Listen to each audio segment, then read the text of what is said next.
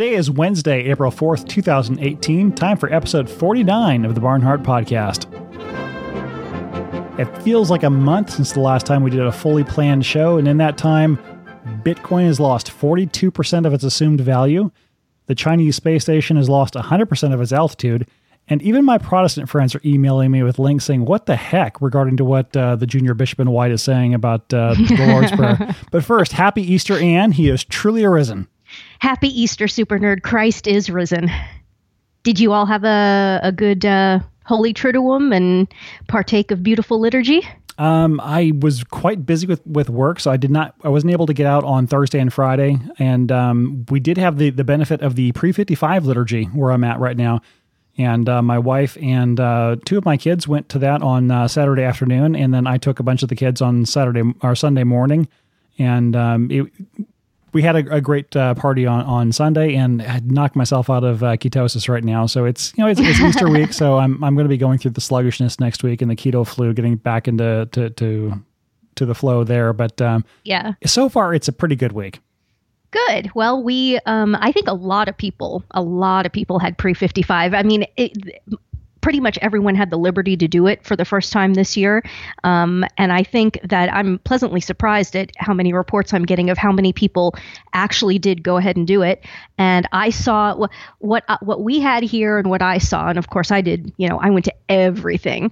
Um, it just it it was beautiful. It flowed the the liturgical flow of everything just made more sense.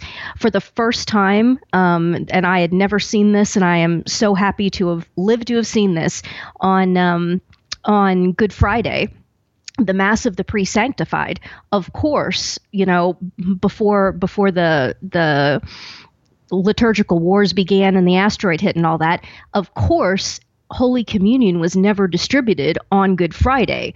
There's a pre-sanctified host, and the and the priest, and only the priest celebrant receives the the pre-sanctified host. Um, it and obviously Holy Communion was never distributed. I mean, that's kind of the point, you know. It's Good Friday, um, and so. But what I had seen, even what, when uh, in in years previous, when I had been for Easter in parishes in which they were kind of doing pre fifty five mostly, but you know under the radar um, they would still distribute because they were they said they were worried that people would complain if, if they weren't able to receive Holy Communion on Good Friday. But this year, I finally, you know, everything was pre 55, and it just it made sense. Holy Communion was not distributed on Good Friday. Um, the only the only little disappointment was that they didn't do all 12 prophecies and i was really hoping that i would get to see all 12 prop- all 12 prophecies and comparing notes from other people around the world and what they did and how long it took, it looks like to do all 12 prophecies would have made the the vigil mass about 45 minutes longer. Um, but I, I, guess they were they were trying to be sensitive about you know ha- making it so that people could get home and uh, you know late at night and all of that. And they they skimped on the prophecies. But all right maybe next year maybe next year something to look forward to. But otherwise it was it was absolutely beautiful absolutely glorious. And and like I said it just had such a flow and everything made sense. And one thing that was really cool um you you know super nerd um the website Divinum Officium do yes, you ever use that um, I try not to at mass because I just think it looks really weird pulling out a smartphone and trying to follow along on a phone. And despite the fact that there are some other folks who do it, I just, I just feel weird doing it. Having a, a, blue glow emanating from in front of me during mass, it just seems weird. So, but I, I am very well aware of it. In fact, it's something that I, I have wanted to uh, help them with that software project, but honestly, I just don't like Perl as a language. I'd rather fork it and start it all over again. But yeah, I, I know the website is a long way of saying it. Yeah, well, um, I I um, I use obviously my hand missal as the default, but for the pre fifty five, my missal is 1962, obviously, so it's way way way different. You need to get the St. Andrew Daily missal. It's pre fifty five. I know. I, know. I, used to always to say it's, it's awesome for every part of the uh, the year except for Holy Week, but in and of course I had I had to work during the the Triduum, so uh, at least Friday, Thursday, and Friday. So it's like the, the the two days of the year I could have actually used my missal as it was intended when it was created. Uh, I couldn't make it. Indeed, indeed. Life is a, uh, this world is a vale of tears. But I did use it because I didn't have anything else. So I did use my my phone and what I do is I you know, open the contrast on the phone and turn the contrast all the way down so that the light that's coming up out of it is is negligible.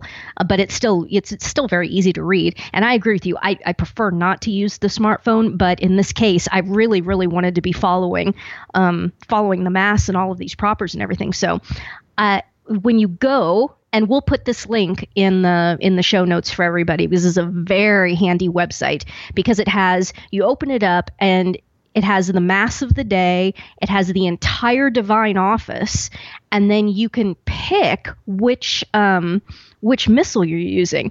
And so it's so it was so cool to open divinumofficium.com, go down to the bottom, and select Trident 1570, which is what they have it named in the in the the little drop down menu there. Select Trident 1570 hit enter, then you know the, the mass of the day, the Easter Vigil, Good Friday, whatever it is, it that comes up every single word, and you're sitting there, and I'm.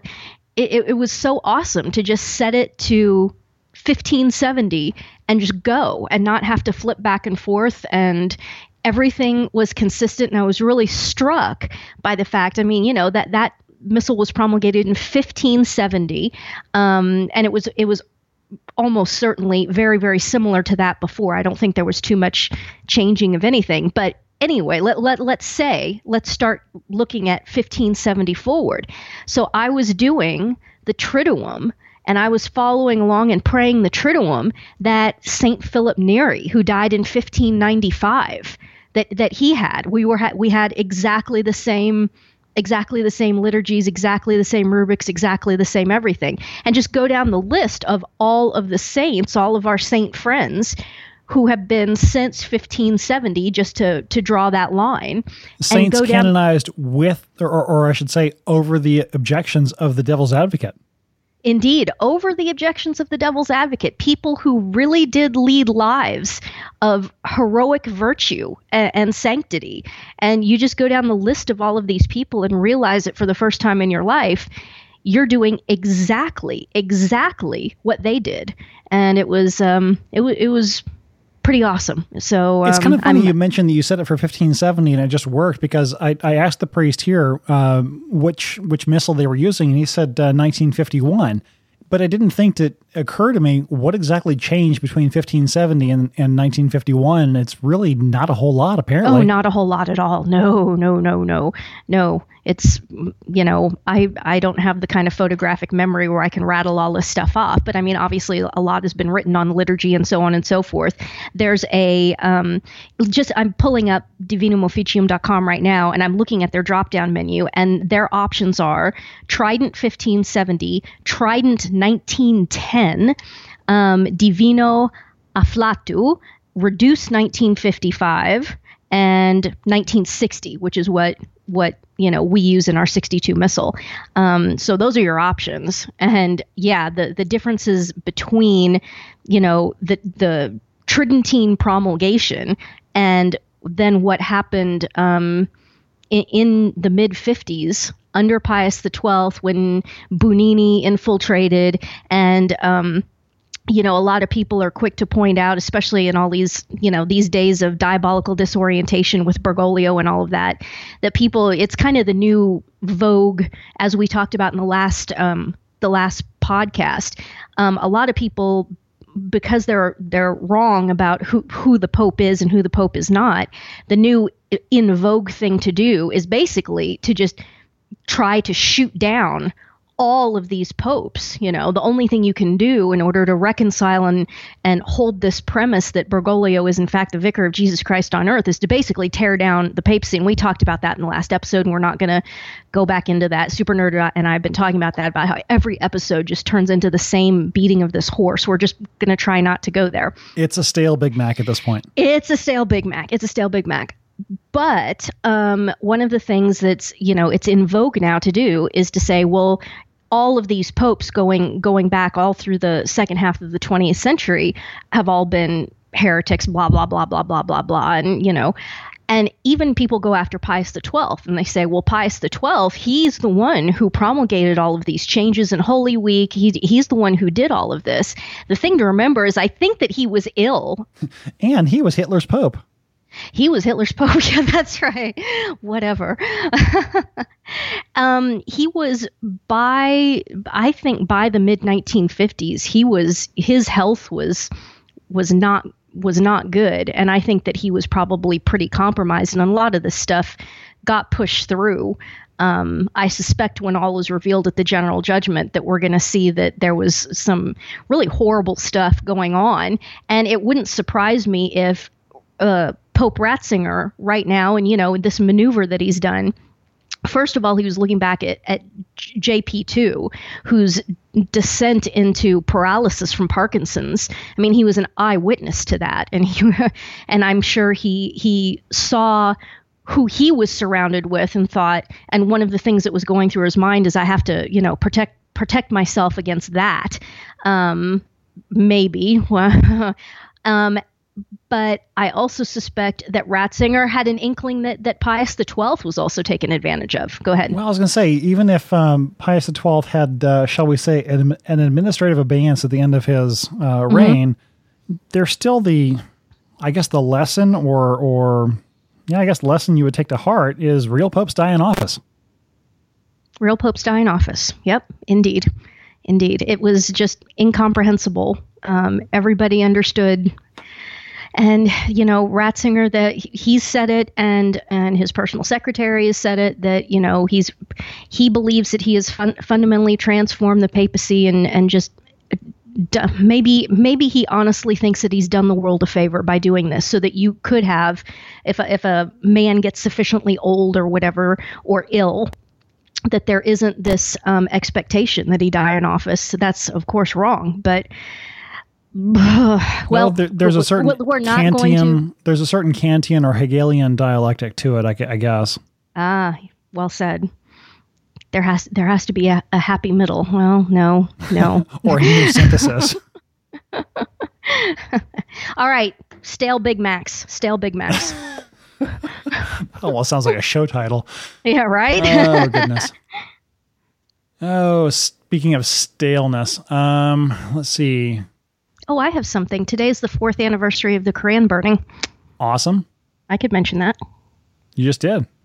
Well, uh, what was it? It was today is April 4th. So late in the evening of April, in the afternoon and early evening of April 3rd, 2011 is when I actually did and recorded the the Koran burning with the bacon, and then it got posted late at night on April 3rd, and then I woke up the next morning, April 4th, and life had life had changed. So um, happy happy seventh anniversary for the wonderful burning of that wretched, filthy, satanic, evil political manifesto, bookmarked with bacon, and put on YouTube. And it's still, I think it's still there. It still hasn't been taken down. I haven't even looked in a long time, but it's still there. And of course, also at the same time as the Koran burning was the, um, I opened the, the preface to that was the uh, takedown of Lindsey Graham, and he's the one who inspired the Koran burning. Um, and that is still there.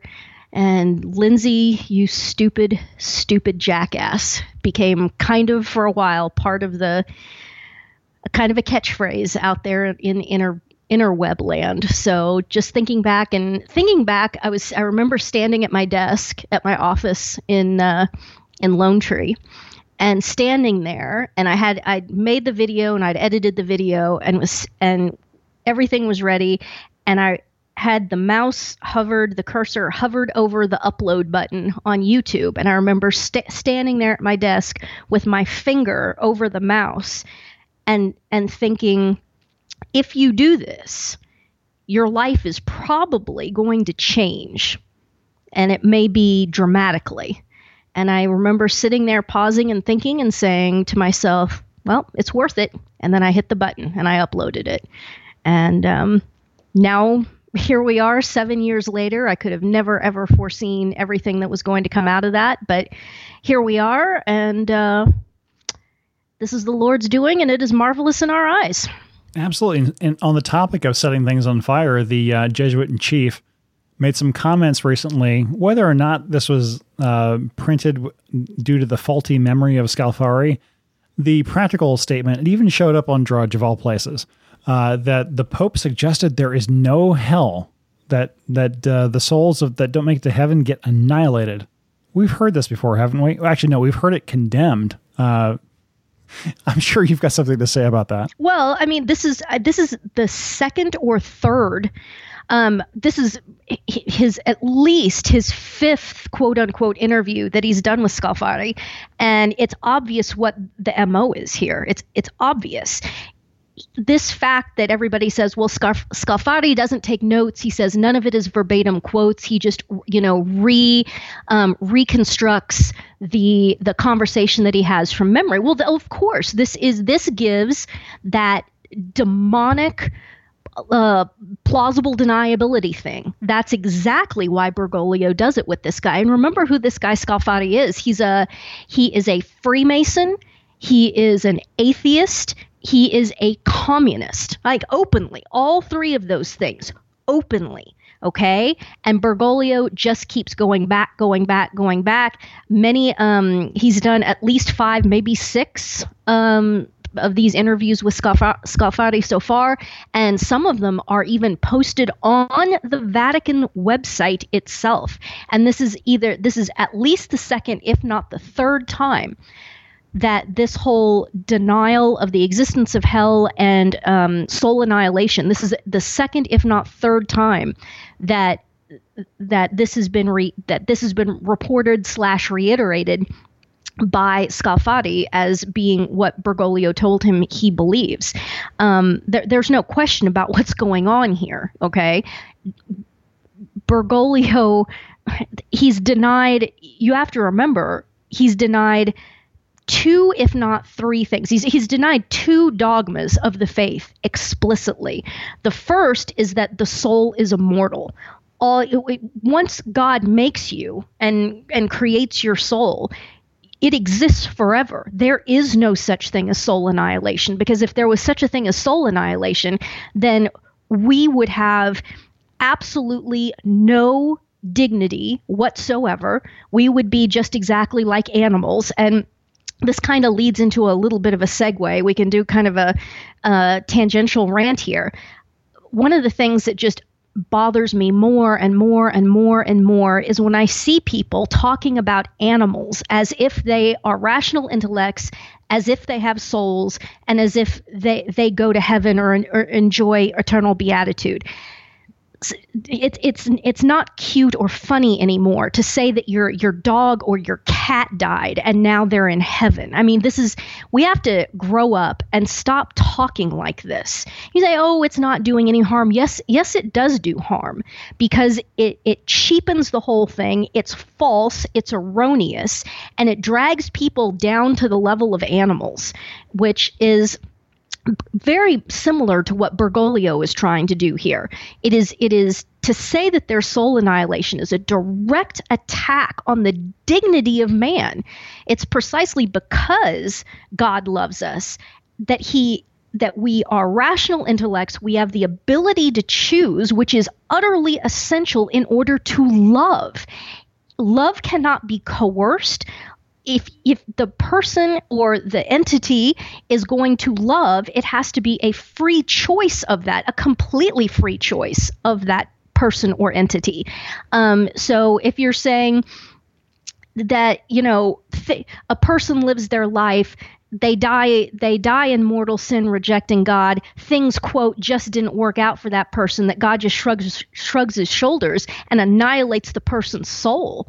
Um, that that makes us into animals or even less than animals. I mean that that makes us just into you know chessmen in, inanimate objects almost or certainly there, um, go there, ahead. there's a sophism that that uh, frank sheed uses in his uh, theology for beginners uh, book, and he refer- he makes the phrase that nothing is impossible with God, And he, he flips the understanding of this to saying that for God to create a nothing or to cause a nothing from being is impossible because mm-hmm. God of, of the very nature of, of, of being is to communicate goodness. And once you have communicated being to something, if you're perfect, you can't uncommunicate that. It, it would be a contradiction of your being itself. So to for God to create a nothing is an impossibility. And another thing I was going to say here is that that we weren't it wasn't really my idea or in our pre-show discussion here we weren't trying to serve up a whole bunch of stale big macs here especially during easter week we're supposed to let the walls drip with fat and all the good stuff um, but the, the, idea was to to mention this and, and instead of you know pounding on on uh, the jun- junior bishop in white as as we do a lot um, to to instead pivot into going through the different uh, citations in Scripture or the De Fide uh, proclamations of of uh, the Church or the teachings of the Church Fathers, which I'll put a couple of, of links in here uh, in, in the show notes to uh, New mm-hmm. Advent and also Tradition in Action, going going through just all the citations of uh, the existence of hell, and you've got to be insane, stupid, or closing your eyes, or intellectually dishonest, or all the above, or some mix thereof uh, yeah. to say that there is no hell. I mean, at that point, if you say there's no hell, you are more theologically deficient than ACDC because their their highway goes somewhere. Yeah, uh, right on. And, well said. Well said. Um, and the reason why this this just has to be mentioned, um, I know you probably didn't see it because you were busy, and I think we were kind of chatting a little bit. I have never seen Drudge hold a top headline as long. I think that he that Drudge had Pope denies existence of hell as his above above the fold top headline for almost three solid days. Yes, it and, was. It and was, this is this is an atheistic sodomitical um, something. I mean, there are a lot of people who cringe every time we, we we reference Drudge, but in this case, it's really poignant because this is somebody who is quite antithetical to traditional Catholic teaching. So for him mm-hmm. to, to tout and promote this for as long as he did, why would he do that? Think about it for a minute. Exactly. Um, he, like all of us, obviously we all we all have a horse in that race.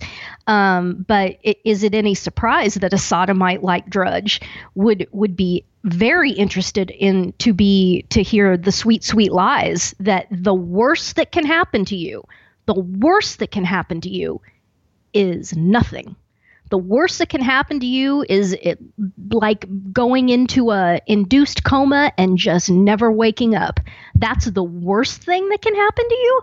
And of course, they're they're very interested in hearing all that. So you know, we've got the the denial of the immortal soul. We have the denial of the existence of hell and as a first step logical corollary to to that is basically a denial of Christ's divinity. Because you're at that point if you say that there is no hell and there is soul annihilation just top level top level logical corollary to that is that Jesus Christ is either a liar or mistaken. And it, if he's either one of those two things then he's not God almighty. And, and it's, that's it's, that's all there is to it. It's really cringeworthy for somebody who, like me, who's grown up among uh, the, the, the folks of the SSPX and and have always taken a very dim view of all the the documents that came out of Vatican II. To say to to to think about what the current junior bishop in white is saying, and say, but but dignitatis humanae, you're completely throwing this out, and I'm I'm I, am i am throwing up on my mouth to even say this, but the dignity of man is based on the fact that we are made in the image of God. I mean, that's what the document is supposed to say. They said more things than they were supposed to, which contradicts traditional church teaching. But the point mm-hmm. is, if you're if if you're going to say that there is soul annihilation, yes, you are you are lowering man to the same level as animals. And one of the logical corollaries that comes about as, as that is if if we're no better than the animals, then we can kill man to defend the animals, like the weirdo who uh, decided to shoot up the YouTube headquarters just did that was yep. a fine piece of work. A um, a vegan Muslim woman who was animal promo- rights pro- activist. An animal rights activist, yes. But the other thing too is if human uh, humans are no better than animals, then you can call them if you need to. So mm-hmm. you know what's the problem with what um, happened in you know Europe, wiping out um, a whole bunch of people of who weren't Ubermenschen. What hap- what, What's wrong with what the Turks did with the Armenians? What's wrong with what the Chinese and the Russians did with what was the aggregate? 180 million? Mm-hmm. What's wrong yep. with killing people if, if they're just animals? I mean, we, we kill animals all the time if they are diseased or inferior. If humans are no different, let's think about this for a minute. What are we saying? Well, exactly, and we're seeing this with, um, you know, there's another another case of a of a little baby who's in the evil grasp of the National Health Service in the UK, and they're trying to passively euthanize this little boy. I believe his name is Alfie Evans. Um, that's the one that they're that they're trying to murder right now and what this whole putting man on the same level as animals it's exactly right how about this how about suffering well if you have if you have a dog that has cancer you say well yeah i mean i'm going to go ahead and put the animal down so that it doesn't so that it doesn't suffer needlessly. It has a terminal cancer. Um, there's no point in in keeping there and because there truly is no point in keeping an animal like that alive because there can be you know no spiritually salutary effects to come as out of that animal suffering because the animal does not have a rational intellect. The animal does not have an immortal soul.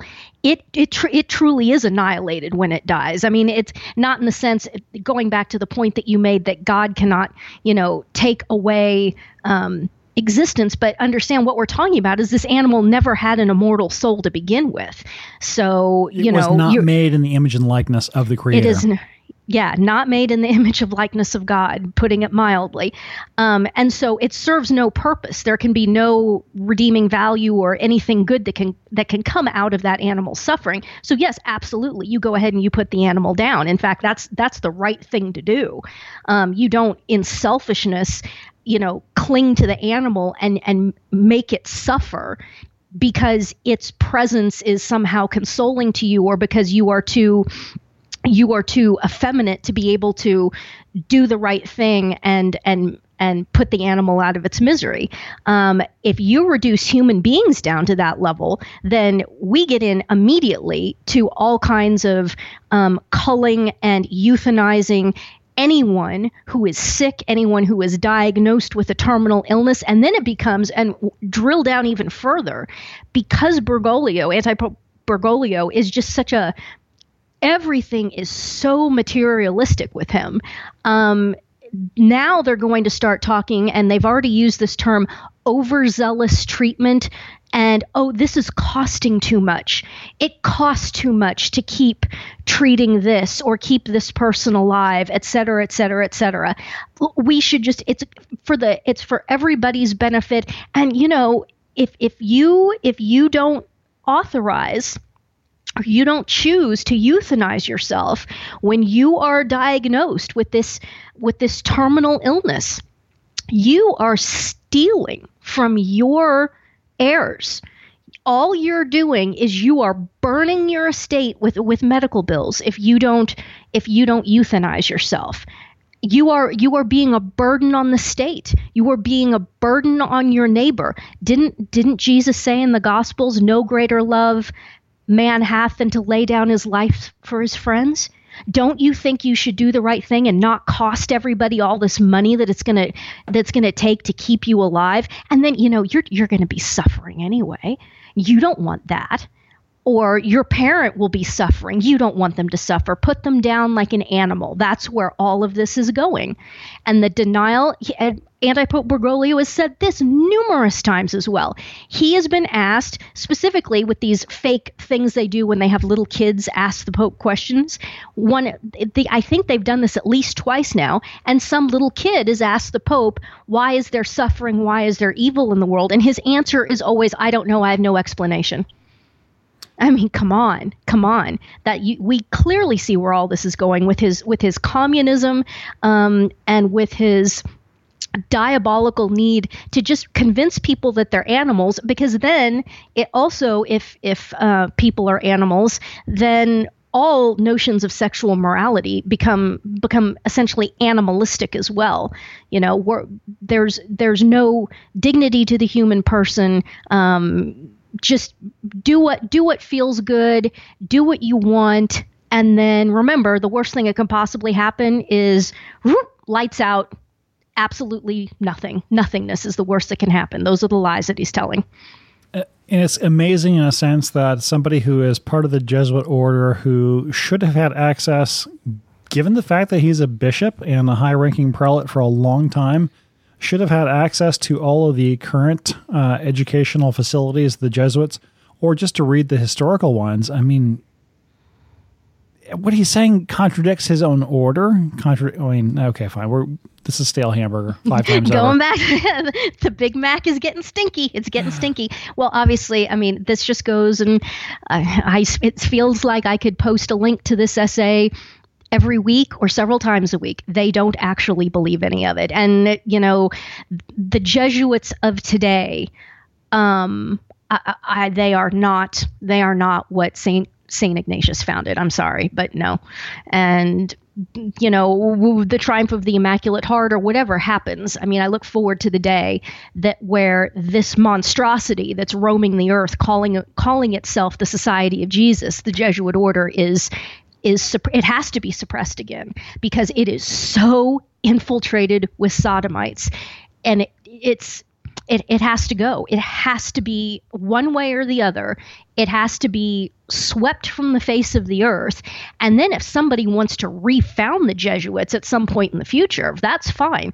Frankly, almost everything is going to have to be refounded because all of these orders now are so infiltrated with sodomites and communists and, and just atheists, you know, you're going to have to refound almost everything the Jesuits should be at the top of that list. I mean, how there's you know I get emails from people saying, well, there is there is this one really good Jesuit priest. I mean, how many how many good Jesuit priests are there walking the surface of this earth today? You're you're talking about Sodom and Gomorrah counting here. Yeah, it's, exactly. There's one. Okay, God asked for 10 just people in Sodom and Gomorrah, and he would have spared it. And, and uh, how many did Lot finally bargain God down to? was it bargained down to five, didn't he? Was it five? Yeah, I think so. Are there five good Jesuits left? I don't know. I don't. I don't. Know. I hope so. maybe maybe that's why we haven't had the deluge of fire yet. I I'm going to take that as proof. We have at least six good Jesuits left because uh, the threats of Our Lady of Akita haven't happened yet. So um, let's continue to pray that six plus a few uh, are still out there. Yeah, and oh, let's I, am we'll suppress it, and then get? those six will be happy to refound. I mean, and I I suspect that if you if you found those six Jesuits, and we're putting that in quotations, that they would be the first to tell you what an absolute catastrophe, what an abject mess the thing that calls itself the Society of Jesus is, and they would probably be the first ones to say to you, yes, it needs to be suppressed. Let's do this. Yes. I was going to say, I'm, I'm laughing because the alternative is to cry, or, or to quote uh, a priest I knew once, it's like your choices are to laugh or take hostages. So, well, I think, I think laughter. We can we can still keep laughing our way through these dark days. In my notes, I had something talking about uh, proofs of hell. I mean, I, I, mentioned ACDC, not that that's really a proof, but uh, just just the the uh, hell in art, whether it was the great masters of painting and music and and opera and, and Mozart, a great great great opera. Um, uh, oh shoot, why am I blanking on this one all of a sudden? Um, I'm sorry. The opera singer is going to email me and say, "How did you blank on this?" Um, Don oh. Giovanni. Yes. Yeah? Thank you. Yes. Thank you. Thank you. Don Giovanni. That, that's it's a powerful opera, especially, and it's it's one of the few things that uh, if, if, you watch the um, uh, the movie Amadeus, mm-hmm. it's R rated. You shouldn't watch it. Actually, the, the original theatrical release is, is better because they cut some yeah, stuff out. Yeah, they cut the the sex scene. Yes. Yeah, yeah, yeah, or the nud the nudity scene. Yes, yes. I was going to say there was no sex scene in that, but but the, the the depiction of Don Giovanni and and the way it is explained in that movie is is is poignant and powerful. Mm-hmm. And, and uh, now, granted, the the storyteller there is is putting a different, slightly different twist on it, but it's still relevant. You see that, and then actually watch Don Giovanni in, in the theater, and it's it's definitely powerful. But the point being that in in art, you you have all these proofs. Okay, where did they get this idea? It couldn't have been from nowhere. So uh, a different kind of uh, circle of hell to jump to a completely different topic. Um, block Bitcoin. yes, cryptocurrencies. Yes. Um, yeah, the people who love Bitcoin, I'm, i apologize. Yeah, so that was very pejorative to put it in that that sense. But um, uh, think about the people who end up in hell and what they're attached to, and think about what's getting attached to the blockchain right about now. Researchers Yeah. at a university in Germany have discovered over 1,600 instances of child porn in the Bitcoin blockchain, along with links to pirated versions of copyrighted content.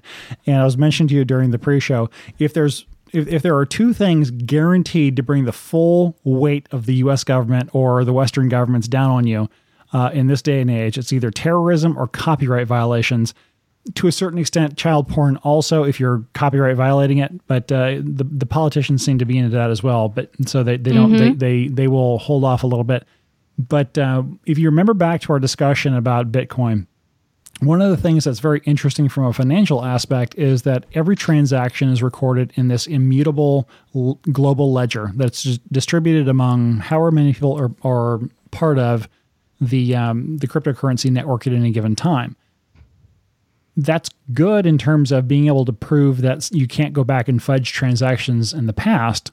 But one of the aspects of the this Bitcoin ledger is you can also record certain amounts of, of metadata, anywhere from 80 bytes, or uh, at least for Bitcoin, it's 80 bytes. Other uh, other cryptocurrencies may have um, other uh, amounts of data that you can record but just other data. It's, it's, it's usually like if you look at your credit card statements, there's the amount, there's the date, there's the uh, transaction processor name for wherever you were shopping, whether it was Walmart or Target or, or wherever.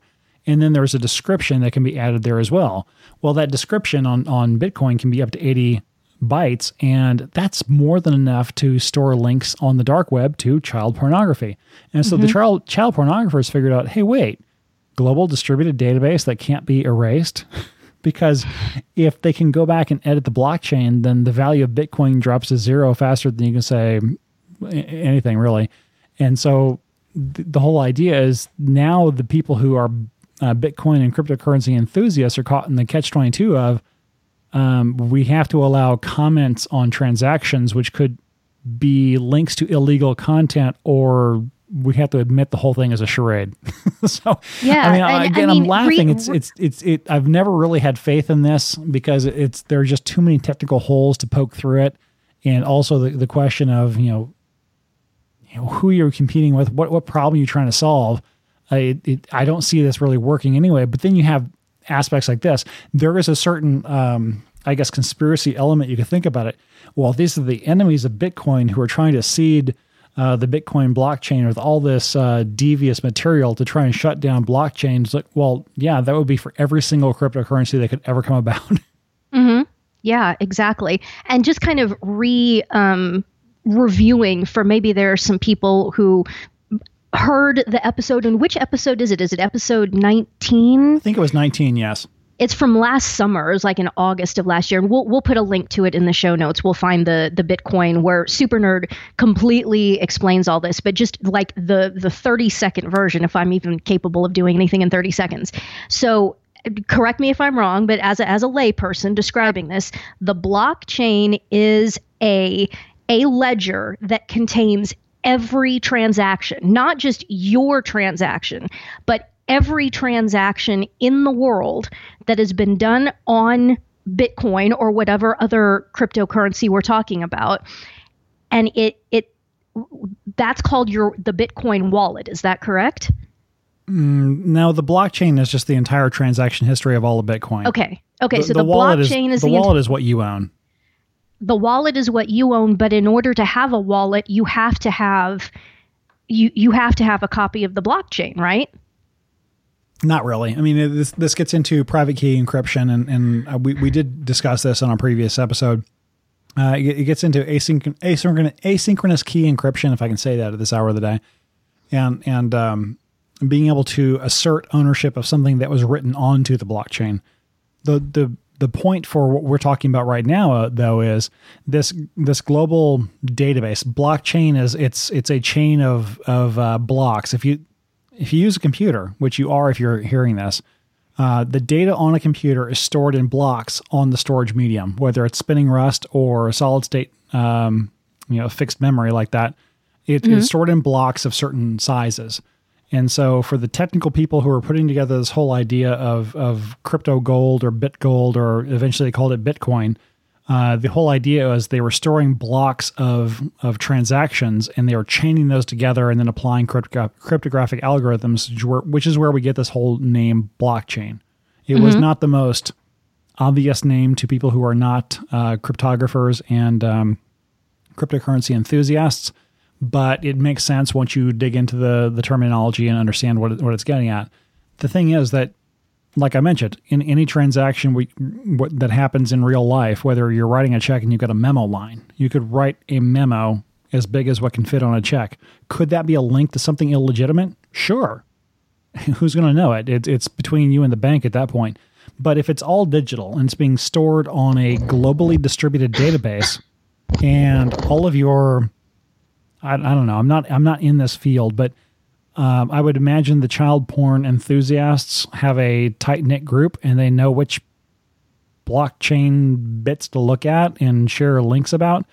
Um, it's it's interesting in, in a certain scientific sense that uh, we, we've talked about censorship before and and um, as YouTube and Facebook and everybody else on on the web, it's not going to be governments either. It's going to be companies uh, start to crack down on conservative thoughts, conservative ideas, religious ideas, and relig- religious thoughts. How will we be able to uh, transmit our ideas digitally to one another? One idea would be peer to peer networks, and as disgusting as it is to think about and say, child pornographers are kind of on the vanguard of this. The way Well, yeah, that I mean, the way that they communicate, the way that they communicate, because this is something that is not legal anywhere in the world. Mhm. Not even in Saudi Arabia officially, I think. But it, it's this is something that's illegal everywhere. But yet these people manage to produce content and communicate it and share it. And I, I look at this concept and say, I wonder if we're going to be reduced to this at some point, and and peer to peer networks of that sort just to be able to get communication out. And we talked about um, uh, we, we talked about uh, net neutrality in a previous show also, and we got some very interesting comments back on that. Something I don't know I don't know if I mentioned it or stressed it enough. One of the aspects that that um, is part of net neutrality is that the internet service providers and providers who provide service on the internet, two different things, um, would be empowered to or expected to crack down on unlawful uh, internet traffic, even if it's not illegal. The whole idea, if it's unlawful or could be used for for illegal activities, things like peer to peer networks, whether whether it is a peer to peer um, say, say for example, IPFS, which is interplanetary file system. We could distribute this this show, for example, the the MP3 files through a protocol called IPFS. It, it's essentially a cross between blockchain and peer to peer networks, and we don't have to use any kind of servers like um, uh, podcast hosting services or websites or anything like that. But the fact that it's peer to peer internet service providers and service providers on the internet could say that's illegitimate traffic. We're not going to carry it and we're going to block it. Well, let me ask. Let me go back old school. Um, maybe for some of the listeners, Napster that was peer to peer, right? yeah, the music that was, thing back in was, the tw- in the two thousands. yes, but it was no, no. No, In, no. in, in, in a true sense, no, because to be able to get to and download files from Napster, you had to go to a centralized server to see who was sharing what. So Mm-hmm. if I were to set up a, a node on Napster, I logged into a central server and published to that central server what I had in my catalog. And so Mm. everybody in the world, if they wanted to see, if they wanted to find, I don't know, they wanted to find Mozart K29, uh, whatever that that uh, opus is, they would check with uh, the Napster central server, and they would get a list of people currently connected to the Napster servers who had that.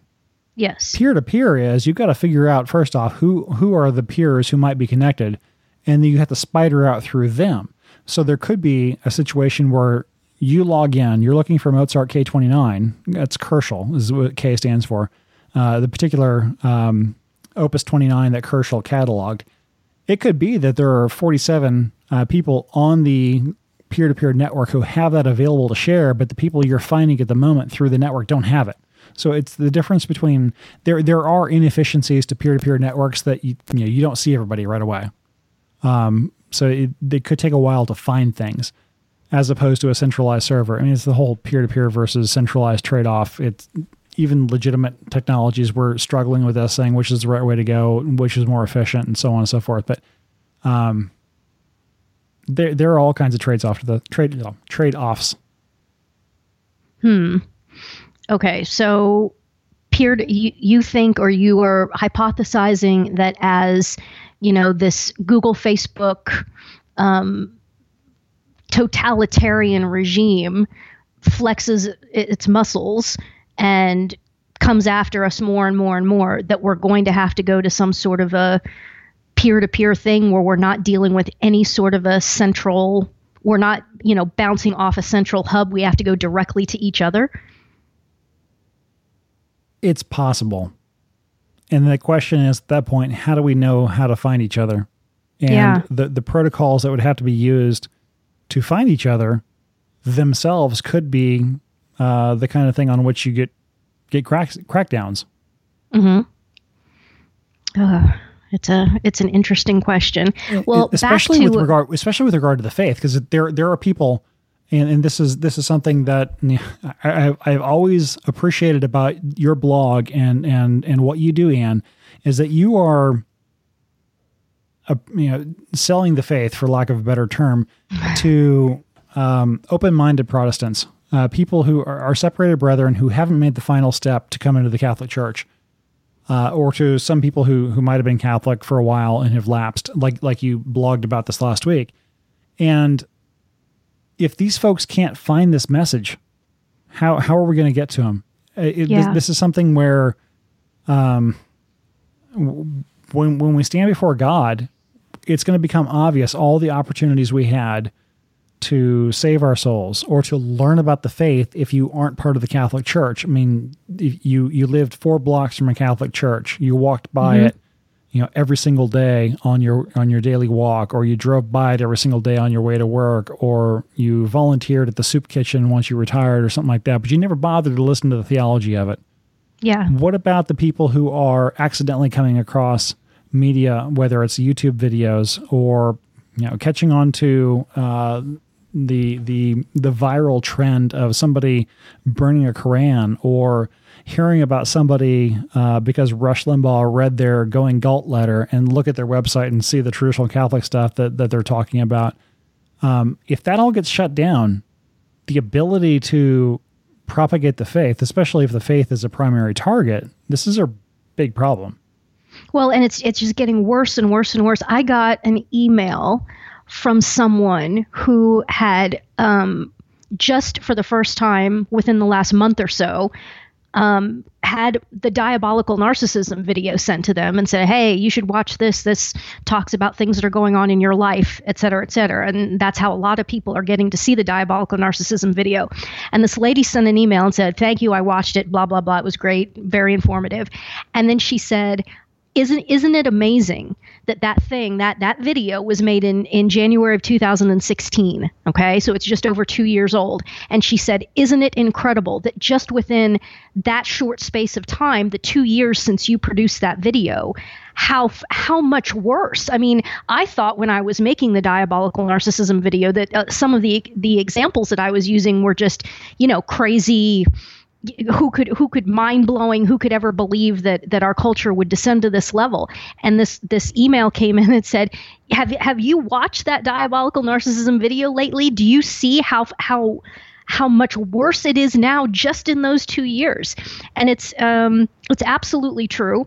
It's all happening and it, it really is um it, it- it's really interesting to stop and think about the fact and realize that it's going to get even more severe if you're going to to preach the gospel to people and explain the faith to them obviously what's going to come up are all first and foremost in, in our culture are these six commandment issues. And so if you say anything against sodomy if you say anything against sexual perversion if you say anything against you know sexual just complete sexual libertinism or whatever that this is you know this is being called hate crime and so forth.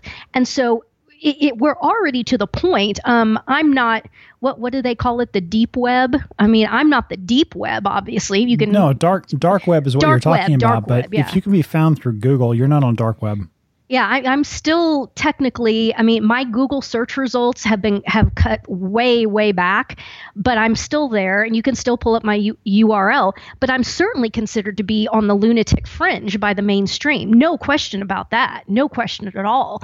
Um, and so, yeah, if you want to have um, the the the truths of the of the of the Catholic faith explained to you. And you know, my style obviously is one of you know bold, forthright, confrontational. Even you know, if you want to read anything that's like that and has and someone stands in front of you and says, you know, cut the crap. Um, this is a mortal sin. There is a hell. You will go there if you die in, in mortal sin. Da, da, da. If you want to hear anything like that, it's already it considered to be within the domain quote unquote of the lunatic fringe you can't go to to websites like you know who can i even cite first things Patheos Aleteia, any of that stuff. I mean, it's just, it's all just banal fluff, and you're not going to get any of these hardcore truths that you need to hear. Um, and so we already are, in a sense, certainly this this business of pushing it and and and categorizing all of it as the lunatic fringe we're well we're well into that. And it's it's not going to be too terribly long before we do have to be com- you know, in a sense, almost clandestine, just to even just to even say something as simple as you cannot have sex outside of marriage. That is mortal sin. Um, that is going to be considered hate speech, and they will be coming after us. And before I forget, I do I do want to mention something. I get lots and lots of emails, um, especially recently, sufficient that I've been that it got my attention people have been have been asking, suggesting, telling me um, that I should publish, you know, paper books, collected essays. I, I'm on board with this if if a, a publisher can be found, because understand anyone who publishes me is going to instantly, instantly come under attack. Um, boycott, social justice warrior, hate speech, blah blah blah, and we're seeing you know manifestations of that out in the in the in other realms, you know, where these social justice warriors are just going after people, so on and so forth. And Laura Ingraham, that little uh, that little narcissist twerp, that boy from the from the Florida high school, what's his name? Hog, Camera Hog. Camera Hog launched uh, an attack on Laura Ingraham, and um, apparently, you know, she went she went on a radio show and and made some ridiculous groveling apology, lost a bunch of her sponsors, et cetera, et cetera. So, you know, this is all well underway. Oh, and whoever um, whoever's whoever is advising him on that that one was genius because Laura Ingraham really is a bully. I mean, I, I listened to her show once upon a time, and she's smart, sure, uh, Harvard educated lawyer. I mean, she's she's uh, she's she's no dummy, but she's also a brash bully. I mean, as as a lot of a lot of media people are. So she stuck her foot in her mouth and whoever was advising, you know, Camera Hog, that's a great name. Um, that I, have heard him referred to as the future senator from Florida. But yeah, um, right on. You know, somebody's going to back him on that one. But uh, the, in, in terms of going after somebody in the media, she she opened herself up to attack and and talking about attacks from the media and and and um, what you do. At this point in time, it's not the government who's going to crack down on it, on you or us for that matter um, it's going to be private media, and and mm-hmm. and the the weird, sad thing is, it's not even going to be, um, it's not even going to be because of, of, of moral opinions per se. It's going to be because of of of sales. You know, companies like Google and Facebook, Bing, and everybody else who aggregates data and tries to sell it. It's all about marketing. And and Laura Ingraham's a great tie into this. The fact that she says something rude about a kid, you know, set aside the fact that you're either an activist or you're a kid. You can't be both at the same time.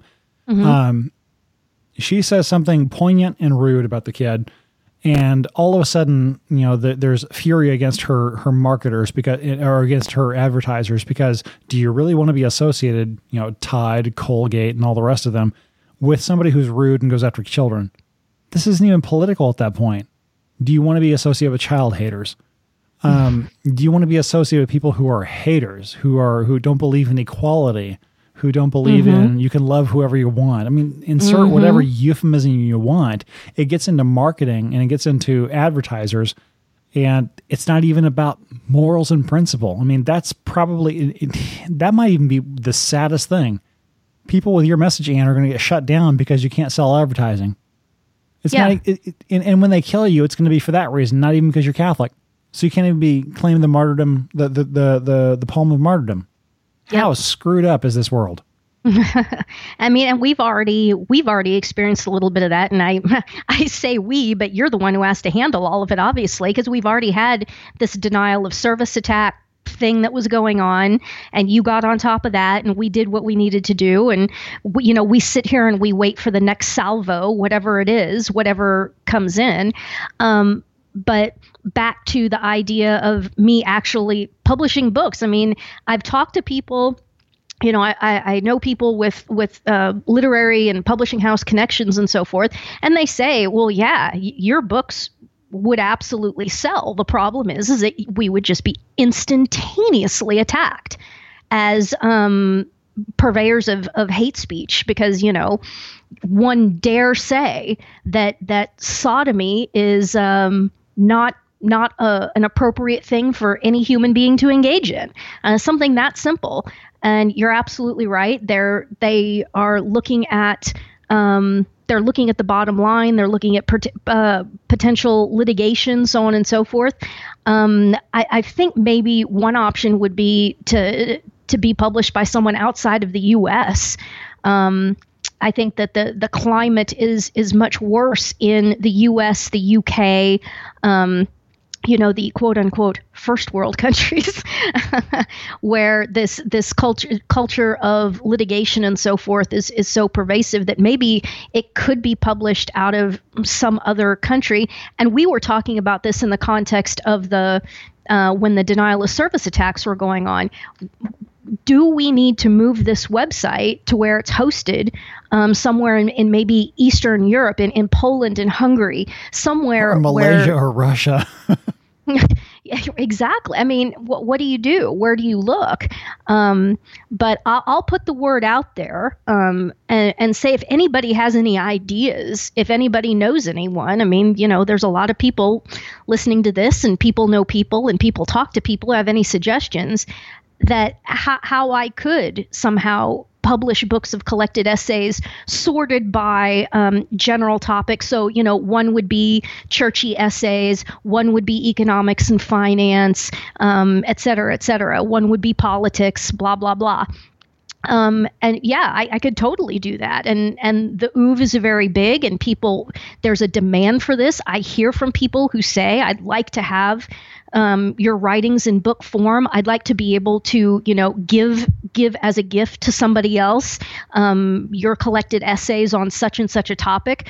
Well, yeah, I'd like to do that, and you know, maybe even get it to where there's. Uh, this is another concern for me is you know having having declared a federal tax strike that makes all of this very very complicated.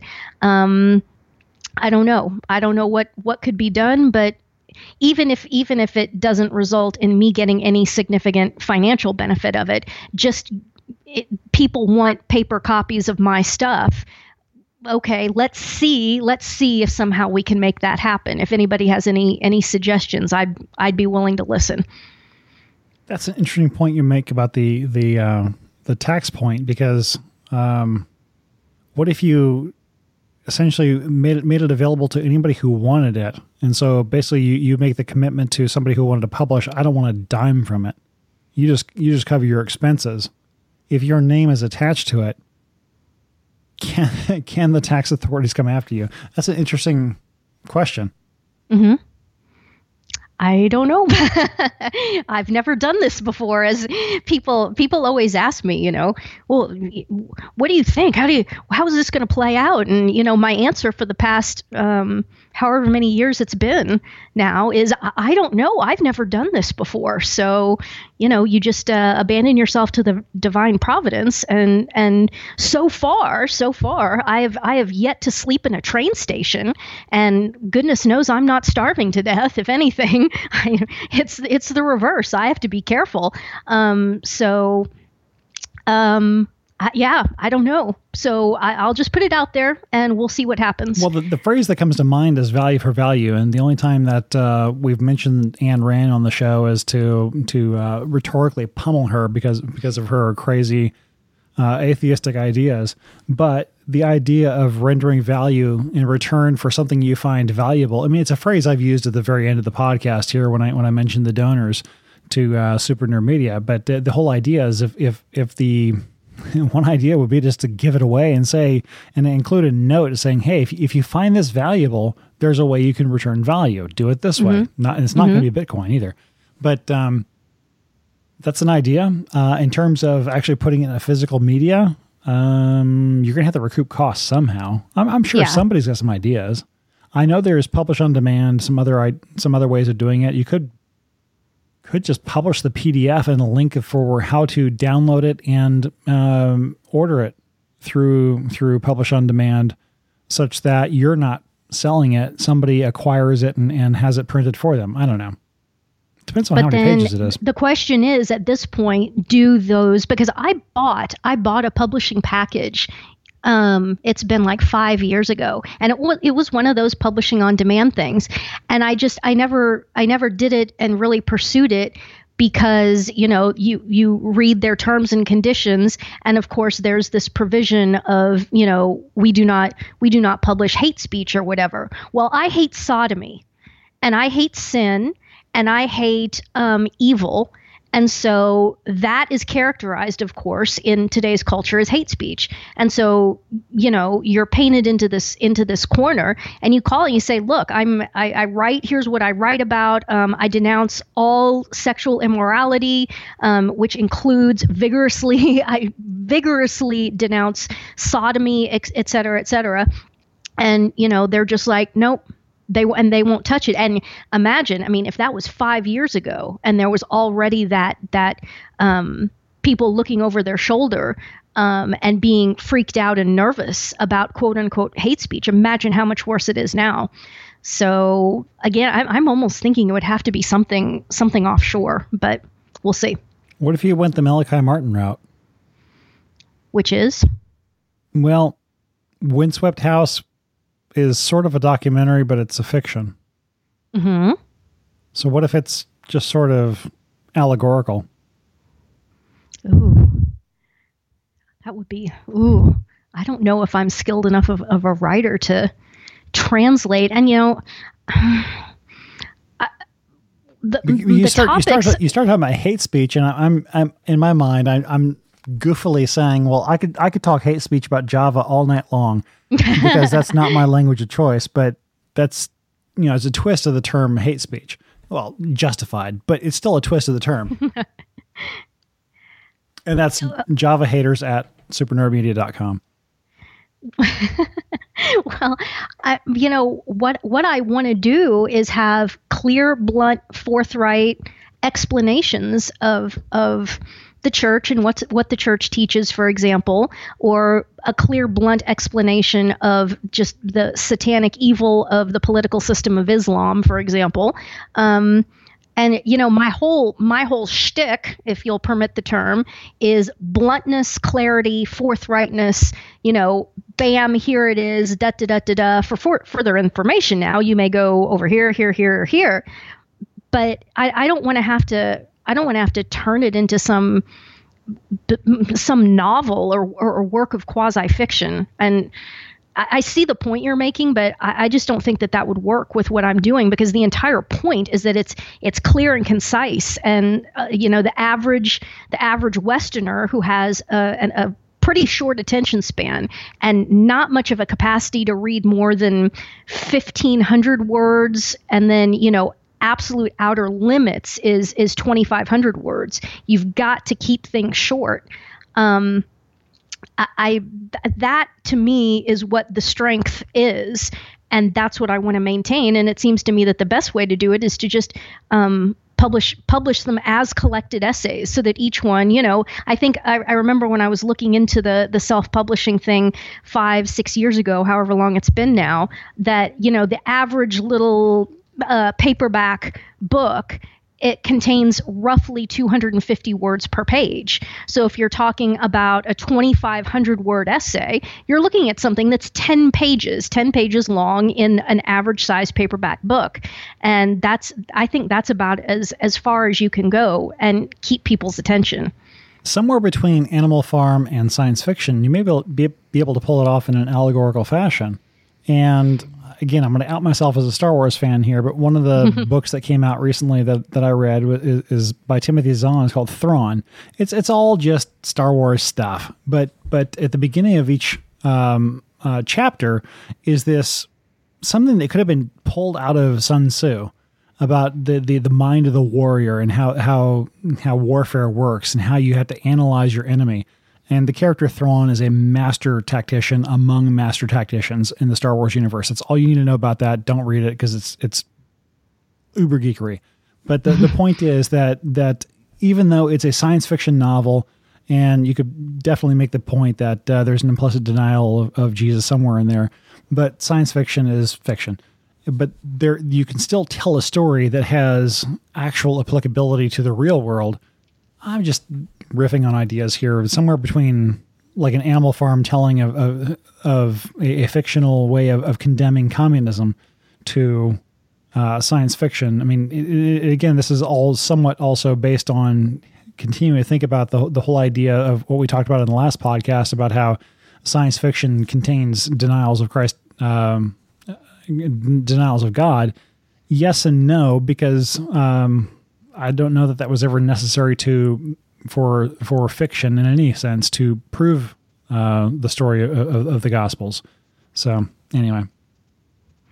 Uh, I hear you. It's also intimidating for me because I have never seriously written. I have not written one word of fiction. I don't think in my life. Um, maybe some you know little exercise back in in junior high or something like that. But I've I've literally I'm not one of those person people who who sit around and write um, fiction like that. So it would be starting from scratch for me and then trying to integrate all those ideas into a novel or a work of fiction. I've heard somebody say, you know, we we trad Catholics, we need our own, you know, Harry Potter. We need something like that. I really don't think that I'm the person that could do that at all. Um, I'm I'm not a fiction writer. Um, not Harry Potter per se, but um, there a, former coworker of mine was a big fan of Harry Potter, and, and, and I asked her about it, and she said it it, it kind of came under the whole uh, umbrella of paranormal. And when you think about uh, real things in Catholicism, could fall under paranormal. I mean, not that they will tell you the full story, but exorcists can tell you some very paranormal stories. Mm-hmm. And um, I've had some ideas for some some fictional uh, stories that that revolve around uh, things like this. It's like I, I know somebody who, who who made the reference to uh, as Catholics we have the best stories. You, you yes. look at just what's in the Gospels or, or in, in, in, scriptures. Uh, Saint Paul in his escape from from uh, Damascus. Uh, Jonas and his shipwreck and how he got back to land. We have the best stories. Mm-hmm. And some of this sounds like fiction because it's too good to be true. Well, you can also tell the same moral principles in actual fiction. Yeah. And well. we, have gone way beyond way beyond an actual outline. I think we're just riffing on ideas at this point. I think we are. Well, do you want to do you want to wrap this one up and then um no, I'm not going to no, I'm not going to say anything. I'm not going to say anything about any future episodes that may or may not happen or when they will happen. Uh, we, have learned we, that we lesson too well. We definitely need to cut it off before it gets too long because um, we made the. I, I sort of uh, said that we, we needed to just go ahead and do the long episodes because people like them, but then we do the long episodes and then we end up going taking one or two weeks off inadvertently, indeed, indeed unintentionally, indeed. by accident. Things happen. So I, I was I was saying uh, before we started recording, it's like we need to do a thirty minute show. That way we can do another one next week. But uh, no, I, I, we got we got a lot to talk about. And if you think we don't, then email. Uh, it's it's the email address is uh, podcast at barnhardt.biz. If you have uh, feedback, comments, suggestions, whether it's uh, how Ann can write in a metaphorical uh, way about anything, um, tell the listeners about the the the, the benefactor masses. Um, benefactor masses all days that end in Y. The holy sacrifice of the Mass is now being offered for all of my benefactors and supporters. And I have to mention this, and I'll make a, a, written post about this as well. You know, I was sick for like I was just completely laid out for over over a week, and the email box got really, really backed up and hairy. But I received an email from Father Tuesday, who was deployed in the Middle East, and I'm absolutely delighted to report that he is back home. His deployment is over He's home safe and sound. But, you know, as with all as with all of us and especially with all all of these good priests, you know, it's it's fair to say that they are they're in a sense in more danger um, maybe back back home than they were in the physical danger that they're in over in some operational theater in the Middle East wherever they were that the attacks of the devil on these good priests are are intense absolutely intense.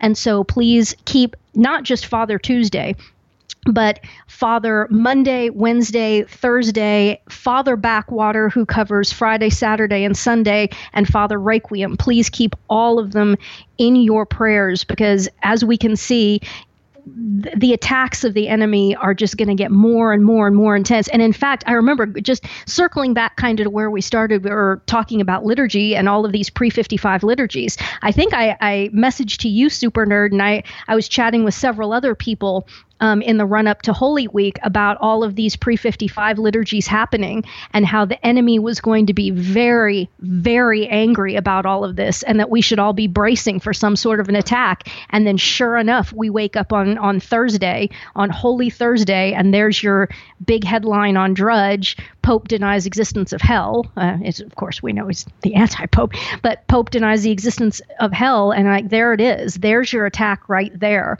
because all these pre-55 liturgies were happening. And so keep keep all of these good priests in your in in your prayers, and remember the Matthew seventeen twenty intention. Um, I'm doing Tuesday and Friday full fast, and remember the intention is. Ugh, st- stale Big Macs, but I'll, I'll just repeat it quickly that Bergoglio be publicly acknowledged and removed as anti pope, that the whole thing, the whole Bergoglian anti papacy be publicly nullified, that Pope Benedict XVI Ratzinger be publicly acknowledged to have been the one and only living pope for all these last five years plus, that Bergoglio repent, revert to Catholicism, die in a state of grace, and achieve the beatific vision, and that Pope Benedict Ratzinger repent for what he has done, die in a state of grace, and achieve the beatific vision. Anything less than that is not a complete is not a complete resolution and it is a massive massive knot but we give these massive massive knots to our lady undoer of knots and we don't say to her Blessed Mother, would you please untie this one third of the way? If you've got a knot and you give it to the Blessed Mother, the prayer is, please completely and totally undo this knot. And I, I, think that what I just went through and that how I frame the my Matthew 17, 20 intention, uh, you know, undoing everything and then getting both of them. But yes, yes, you don't want you don't want your worst enemy to go to hell. Um, we, we certainly don't want Bergoglio to go to hell. I mean, as as much as we despise what what he is doing and what he stands for and the crimes that he's committed and so forth, you don't want anyone anyone to go to hell. Um, and boy, oh boy, he is on the fast track for hell and it's going to take an intense amount of of prayer fasting and intervention um, in order in order to m- see to it somehow that this man repents of this and revert and re and re-enters the Catholic Church before he dies. And yes, I think it, it's pretty safe to say at this point that you can't really honestly consider him to be he he does not hold the Catholic faith. He certainly doesn't hold the Catholic faith whole and entire. He's made that perfectly clear. So we've got to get him to repent of what he's done and revert to Catholicism and then die in a state of grace. This is a big deal. This is a big, big petition. But go big or go home. God is infinite and he can do absolutely anything. But we have we have to be praying for this. Um, you you have to ask for the right thing. You have to and you have to ask. Um, you know prayers prayers that are never made cannot be answered. So that's what i'm doing. I'm doing it tuesday and friday. And of course um, i do full fast which means don't eat but you know whatever whatever your capabilities are. And also if logistically if you need to you know bump to monday or bump to wednesday or whatever whatever it is that's fine. But j- just trying to make the commitment to twice a week doing something um, concrete in in the context of prayer and fasting that this be resolved. Absolutely. Uh, I made the, the comment earlier in the podcast real popes die in office. And um, real popes die in office. Yep. Whether they like it or not. right. Whether or not there's an administrative abeyance or not. So. Yep. Yep. All right, and let me see. Is there anything else we need to mention? Um, oh. I, will just say my thank you to my benefactors. Do you have any? Do you have any thank yous you need to make? Yes, I was going to say um, with regard to this podcast, it is a production of Super Nerd Media, and I wanted to thank Richard and Arthur and Susan who donated since the last podcast. And if you would like to donate to this podcast, to this enterprise, to this thing we do, uh, you can find more information at supernerdmedia.com slash donate. And um, I have nothing more to say.